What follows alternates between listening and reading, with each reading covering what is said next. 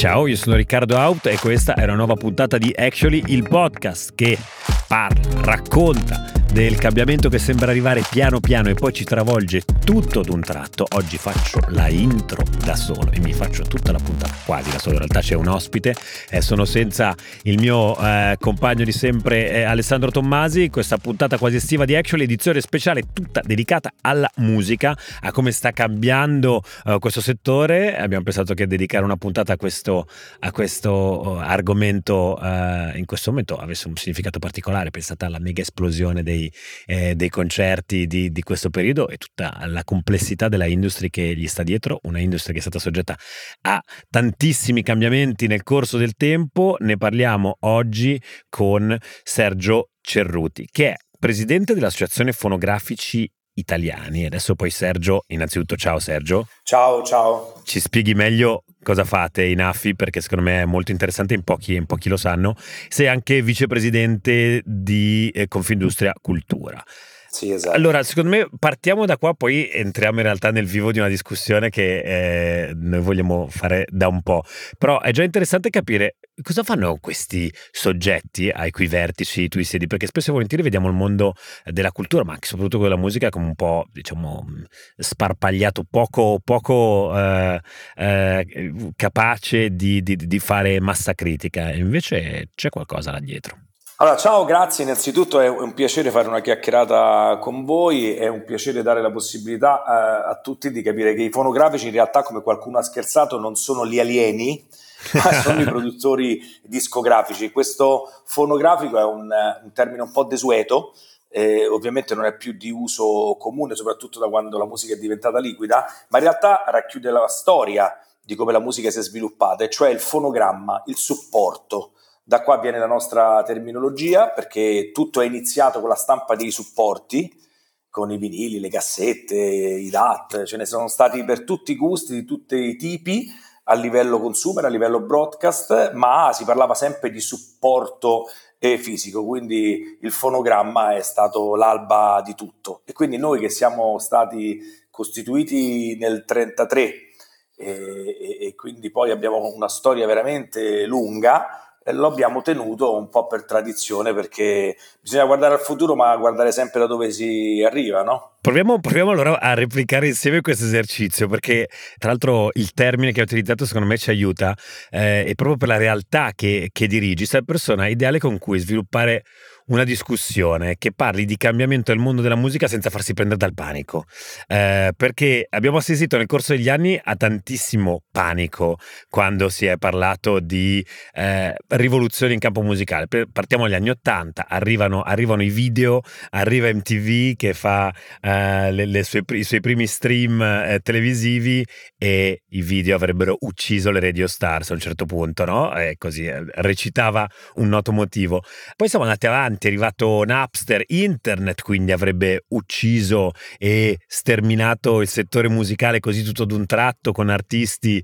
eh, ridotti diciamo in braghe di tela all'improvviso poi invece internet si è rivelato essere una straordinaria eh, fonte anche di, di, risorse, pensiamo ai numeri che oggi lo streaming è in grado di generare, sappiamo che nel 2019 a livello globale si sono superati circa 20 miliardi di dollari di revenues del settore eh, con più di metà direttamente imputabili eh, allo streaming. Ora c'è una nuova minaccia oppure opportunità, non lo so, sarai tu a dircelo, eh, che molti vedono in eh, TikTok, sappiamo che sempre più più spesso capita che il successo o insuccesso de, de, di una grande hit non hit sia legato anche al, eh, all'utilizzo o all'utilizzabilità di una canzone, quei pochi secondi, talvolta in realtà, ma, ma anche qualcosa di più eh, su, su TikTok. Con che occhi una persona della tua esperienza guarda a TikTok oggi? Timore, interesse, curiosità? Eh, oppure dici niente, no, ne ho viste tante di, di, di ondate, puoi passare anche questa. No, ma guarda, mi hai eccitato eh, ripercorrendo e chiamando in causa 4-5 storici momenti dell'evoluzione della musica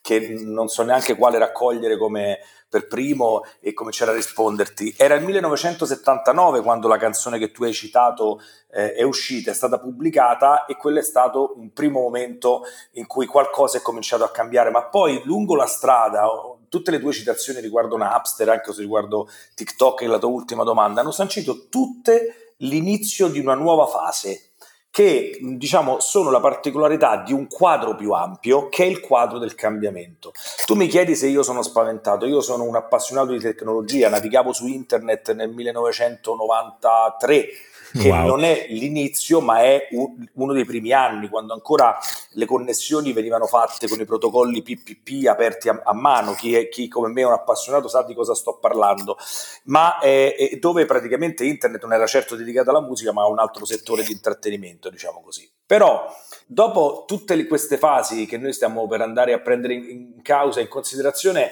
hanno dato qualcosa a questo processo di cambiamento. Io non sono spaventato perché sono un appassionato, dicevo, ma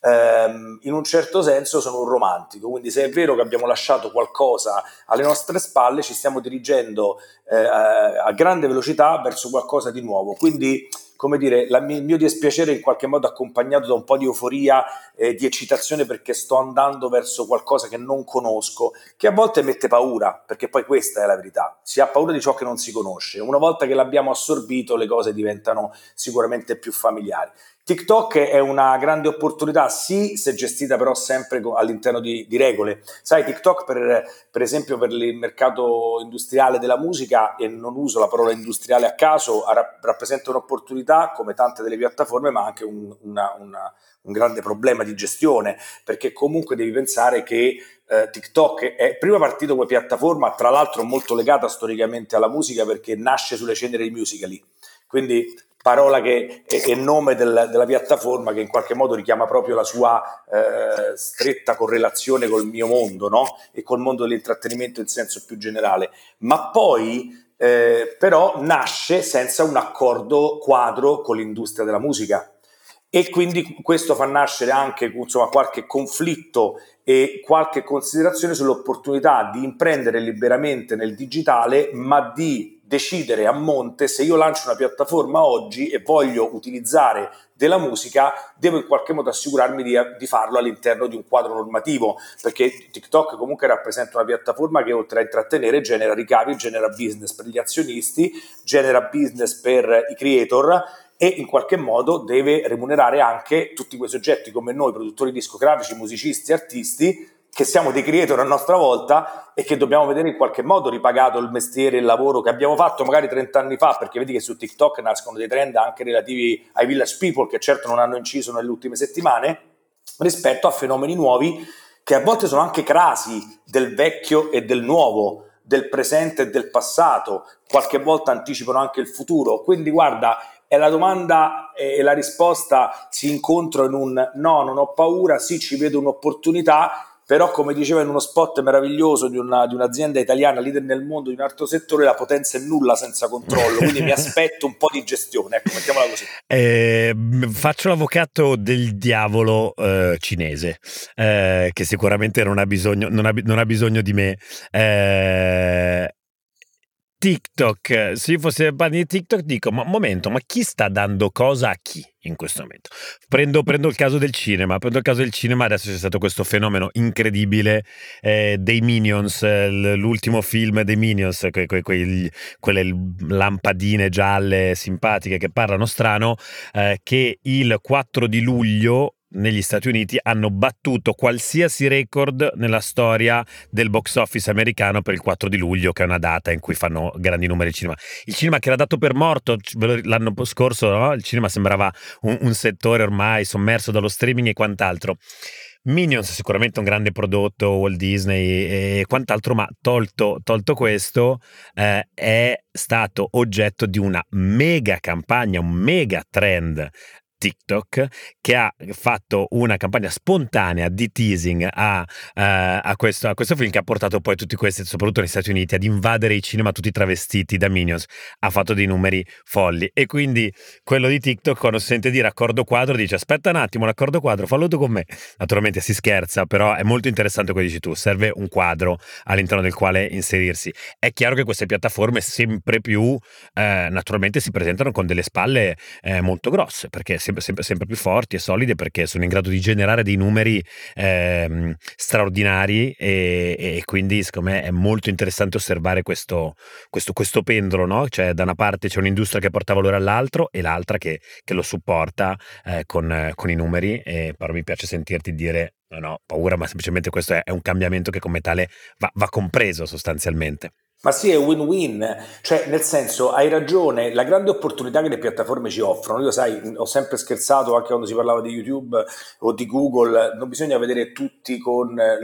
con gli occhi un po' storti e avendo paura di, del business model diverso da quello che noi abbiamo, cioè è chiaro che, che, queste piattaforme hanno anche dei costi di gestione, si parla di uptime, si parla di, di milioni di utenti che devono essere gestiti e chi fa il mio mestiere dovrebbe avere la lungimiranza anche di guardare le cose con una, una visione più ampia. Il tema però che tu hai toccato giustamente è quello che eh, eh, loro ci danno visibilità volgarmente, è quello che ogni tanto ci viene diciamo rinfacciato, passami il virgolettato, però è anche vero che senza la produzione dei contenuti, che siano i miei colleghi del cinema o, o che siamo noi del, del, della musica, eh, questo però sancisce che imprescindibilmente loro senza di noi che cosa danno agli utenti? Cioè TikTok non produce, produce un fenomeno di massa che arriva a muovere delle economie di un certo tipo, però qualcuno i Minions li ha disegnati, qualcuno la colonna sonora del film l'ha fatta e quindi tu stai sostanzialmente utilizzando noi come killer application, quindi vendi il tuo prodotto di intrattenimento, ma dove alla base ci siamo noi. Quindi io dico, non conosco nessuno che non voglia essere pagato di più cioè, questa è una cosa con cui tutti dobbiamo fare pace. Cioè, parlare di value gap, parlare di, di quanto i creators potrebbero essere pagati in più e meno piuttosto che i produttori o detentori dei contenuti. È chiaro che è un discorso che io approccio in maniera molto laica, ti dico la verità, con molta serenità. Troviamo nel, nel fenomeno, anche nel problema, l'opportunità. L'opportunità è quello di, di innescare un gioco, come dici tu, win-win, e quindi di portare a livello mondiale dei fenomeni che comunque si basano su meccanismi di intrattenimento e contenuti audio e video ad appannaggio del, degli azionisti di, di, TikTok, come lo chiamo io, e, eh, è nostro. Però creare un dualismo a volte anche strumentale o creare diciamo, un meccanismo sbilanciato nel quale uno fa più dell'altro, io credo che non esistiamo l'uno senza l'altro in questo momento. E quindi, secondo me, con questo spirito bisognerebbe trovare delle, delle, regole, delle regole di ingaggio. Poi so che io purtroppo sono idealista e quindi, come dire, forse la mia parte artistica mi porta a pensare che questo sia possibile, poi le mie cariche istituzionali ogni tanto vengo ricatapultato nella realtà e, e, quindi in questo caso mi rendo conto che questo non è possibile, però l'auspicio sarebbe in generale quello di trovare un equilibrio e, e non diciamo tutti contro tutti vale tutto che un po' ogni tanto sembra il, come dire, il leitmotiv della giornata. Ecco. Senti, ma mi, è fatto venire in mente ehm, una storia quando dicevi l'importanza fondamentale della materia prima eh, creativa, no? Cioè, eh, sono molto d'accordo con te, cioè, queste due industrie avanzano, sono solo complementari l'una, l'una, all'altra, poi magari in alcuni casi c'è davvero una che riesce essere indipendente. E pensavo, il valore, mi è fatto venire in mente il valore della, della, de, de, di questa creatività che a un certo punto sembrava che appunto, soprattutto forse era stata l'ondata di Napster che aveva dato l'idea che si stesse impoverendo perdendo quel valore e invece adesso siamo in questa fase di acquisto, quasi di finanziarizzazione, perdonami questo termine tremendo, del valore creativo, soprattutto di chi fa musica. Penso al recente enorme, diciamo, dibattito che c'è stato, o dibattito, perlomeno caso che c'è stato sull'acquisto eh, dei diritti dei Pink Floyd, che sono solo gli ultimi, diciamo, di una serie di cataloghi musicali che eh, sempre più spesso iniziano ad interessare non più la casa discografica X piuttosto che con la Y, ma anche veri e propri propri gruppi finanziari che guardano a questi asset come asset che hanno un valore eterno nel tempo potenzialmente perché credo che la musica dei Pink Floyd a- avrà ancora molto da, da, da, regalarci. Ti chiedo come la vedi questa cosa? Sta cambiando qualcosa oppure sono solo casi sporadici che di tanto in tanto compaiono sul Financial Times e vabbè sono due al mondo, il resto... No, guarda, allora a parte il fatto che eh, per la Kabbalah ci giochiamo i numeri e Sean Parker il fondatore, uno dei fondatori di, no, di Napster, eh, che tra l'altro è nato nel 1979, quindi vedi che... Pure lui. eh, no, vedi, eh, no, perché è divertente pensare come le cose siano collegate in qualche modo. E, eh, ebbe l'intuizione, forse dai grandi meriti o demeriti, perché se parliamo di, di regolamentazione, eh, Napster rappresenta il, proprio l'esempio ottimale della deregulation, cioè partì senza nessun tipo di, di, inquadramento, però in qualche modo gli dobbiamo quella visione, eh, quel, un altro dei punti di snodo del rinascimento digitale, così come lo chiamo io, è nel momento in cui l'intuizione è stata quella di capire che il bene musica era un bene talmente trasversale che renderlo intangibile, renderlo liquido poteva essere uno dei meccanismi vincenti, perché dà un'intuizione che, le, che ricorderai benissimo e tutti ricorderanno, è stata fortemente combattuta nelle aule di tribunale certo. americani con super cause, super sequestri, ma in realtà eh, in qualche modo sai, in maniera surreale, anche un po' romantica, bisognerebbe anche ringraziarlo, perché quelle intuizioni di questi informatici, di questi ragazzi giovani cresciuti, eh, non lo so io cosa c'è nella falda acquifera in America, specialmente in un, un certo tipo di zona, eh, ha dato i natali a delle idee e, e in, uh, iniziative imprenditoriali che hanno fortemente cambiato il mondo. Quando tutto questo è avvenuto, sta avvenendo e avverrà ancora, perché poi i dati analitici finanziari ci danno come proiezione fino al 2030 un aumento del mercato a valore a due cifre annue. È chiaro che quando un fenomeno di intrattenimento, di trend, attira su di sé, come tu prima giustamente hai citato il successo al botteghino dei Minions, che però parte anche ed è figlio di attività online, che è collegato a piattaforme dove ci sono contenuti, è chiaro che stai parlando a questo punto di economia, certo. stai parlando di economia reale, perché la ricaduta dell'economia virtuale, se così vogliamo chiamarla, quella online, si tramuta in economia reale nel momento in cui andiamo a riempire nei cinema con milioni di persone, mi parli di record di incasso, tra l'altro i Minions parli di un appassionato, io però li collezionavo attraverso i punti del supermercato, quindi ce li ho tutti in cucina, mi fanno particolarmente sorridere, specialmente alcuni, e, e quindi a quel punto tu non fai altro che andare a tirare l'attenzione di chi nella vita non si interessa particolarmente alla tipologia di bene, tangibile o intangibile che esso sia, ma si interessa alle proprietà finanziarie e alle speculazioni che possono avvenire su questo bene e quindi abbiamo inevitabilmente svegliato il can che dorme o abbiamo attirato la nostra attenzione, la loro attenzione su di noi. Chiaro che per il mondo dell'alta finanza i numeri che fa la musica legati a altri settori merceologici sono ancora diciamo residuali perché veramente se tu pensi anche che il passaggio di mani di cataloghi blasonati alcuni li citati tu ma io potrei aggiungerci Bruce Springsteen eh, o il, il, rinnovo dei diritti per la gestione del catalogo di, di, Michael Jackson ma parliamo di 250 milioni 500 milioni che sono un'enormità per il mercato musicale. Nel mercato finanziario mondiale e nelle capitalizzazioni delle grandi aziende chiaramente eh, sono numeri più piccoli, ma sono straordinari se pensi alla crisi del 2000 del settore musicale, la parabola discendente ha quasi, come avevi detto tu per il cinema prima, eh, quasi una condanna a morte scritta che in realtà non si è realizzata e quindi questo trend che ormai col mercato a valore che rivede l'Italia fra i primi dieci paesi a consumo di musica per fatturato, rivede un mercato a valore tornato al momento pre-crisi del 2000, questo slancio per i prossimi dieci anni eh, sono tutti presupposti per fare delle, diciamo, delle considerazioni che i grossi fondi internazionali hanno già fatto e che invece i soggetti italiani no. Purtroppo rilevo anche con un po' di tristezza, vedi che sono un sentimentale, no? Sono eccitato, sono contento, poi mi rattristo, vivo la vita così, ma eh, vorrei non perdere abbronzatissima cioè vorrei che non diventasse di Apollo, c'è un fondo americano che mi porta via anche champagne di Peppino Di Capri, non perché ritengo che sia basilare per la vita di ognuno di noi, ma che faccia parte della tradizione e della storia di questo paese. Noi non abbiamo più tanti marchi dell'eccellenza italiana Made in Italy, ma non abbiamo più Ducati, non abbiamo più Lamborghini, ma poi adesso ho, ho parlato di di automotive, ma potrei parlare del lusso o dell'ingegno o della proprietà degli italiani di creare, li abbiamo persi, non sono più italiani. Ecco, questo sta avvenendo anche nella musica, i grossi fondi si stanno accorgendo che il fenomeno a livello mondiale è già partito, rilevo anche la quotazione in borsa da Universal, che Chiaro. a quel punto come capitalizzazione borsistica vale più di tutto il mercato discografico mondiale, cioè Spotify che si quota in borsa, allora è una streaming store o è un'operazione finanziaria? Cioè, sai, il confine diventa eh, sottile e le analisi sempre più complesse. Quindi partiamo dalla musica che in qualche modo per tutti è sempre stato un bene comune, un bene rifugio, soprattutto per l'anima. E quando invece comincia a diventare un discorso complesso fatto di finanza e sperequazioni finanziarie, sai, eh, molti non capiscono, altri abbandonano e invece come sta succedendo appunto nel mondo e poco in Italia purtroppo, eh, saltano a bordo e sono quelli che io chiamo gli affaristi della musica che non c'entrano niente con i produttori, che non c'entrano niente con, proprio con questo settore, ma che in realtà sono entrati a pieno titolo.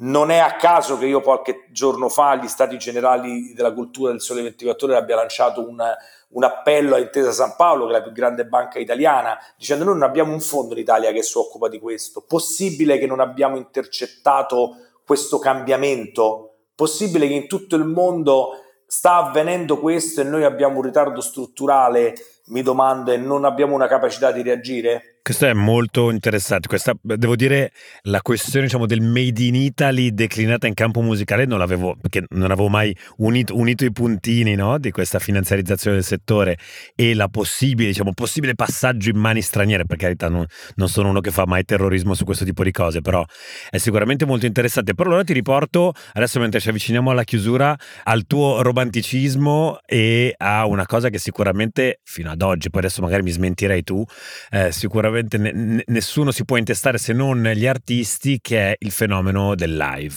Da una parte si parla di NFT in campo musicale, tutto super digitalizzato, streaming e quant'altro, ma l'industria di live, guardiamo quest'estate che è incredibile, no? I numeri che stiamo assistendo dopo due anni di astinenza sembra continuare a crescere. Eh, c'è stato un momento in cui si diceva gli artisti mangeranno solo di concerti. Non credo sia così perché abbiamo appena fatto un discorso che va in una direzione, in una direzione diversa, ma come vedi questa tendenza? Secondo te è un, è, un, è un, ritorno al passato oppure anche lì stiamo assistendo ad un cambiamento profondo anche del concetto di eh, performance live della musica che è pura emozione e sempre più show anche da un certo punto di vista? Ma guarda, in questo momento si sono uniti mh, causa ed effetto, cioè in questo momento storico si è unita la voglia di, di tornare alla normalità e quindi quasi isterica mi verrebbe da aggiungere, e tra l'altro in taluni casi anche unita a un po' di paura perché abbiamo questa esplosione ma abbiamo anche tutta una serie di persone che ancora non si sentono serene nei luoghi in cui poi si sta tutti attaccati e dove fino ad oggi non ci siamo mai posti il problema che questo potesse rappresentare un limite per la salute si uniscono due cose, la voglia di tornare alla normalità, eh, un'industria che sempre di più gioca sull'aspetto polarizzazione e sui numeri, non so se questo sia propriamente un, un, dire, una, una qualità o un difetto, nel senso che c'è un po' la gara della lunghezza o della larghezza, passami il termine, cioè ho fatto 200.000, ho fatto 300.000, ho fatto 500.000, eh, a me piace pensare hai fatto un bellissimo concerto, quindi oggi si, si gioca molto sui numeri, ultimo ha fatto 600.000 biglietti, durante l'ultima data a Milano ha annunciato altri 4 stati, 2 a Milano, 2 a Roma e ha fatto un record perché nel giro delle prime 6 ore aveva venduto altri eh, quasi 300.000 biglietti. Chiaro che c'è proprio questo effetto e poi vedi che l'economia, la musica, l'intrattenimento, il mondo corre e quindi non fa in tempo a finire un, una, una, serie di concerti che hanno rappresentato un record dove già ti lanci il prossimo anno e già hai l'effetto della favola che continua, così lui l'ha definita, e vendi altri 300.000 biglietti. Quindi diciamo che sono cose che si uniscono. Il mercato dell'intrattenimento e della musica è sicuramente capace, fatto di grandi professionisti e di una miriade di diverse professionalità, che sono quelle che purtroppo durante il Covid sono rimaste a terra, alcuni di loro non fanno più questo mestiere, ma oggi come negli aeroporti anche noi abbiamo problemi di personale, li stiamo tutti eh, riportando dentro per riuscire a supportare una richiesta di divertimento che è anche un diritto all'interno sempre, ribadisco, di regole e, e di, di, una safe box. Mi piace pensare che 100.000 persone si possano divertire stando tutti bene. Eh, c'è anche questa polemica no, degli artisti e del rispetto che hanno quest'ultimi nei confronti dei fan. Però insomma è un'industria capace di recepire. Eh, i gusti delle persone, di regalare spettacoli sempre più ad alto contenuto tecnologico,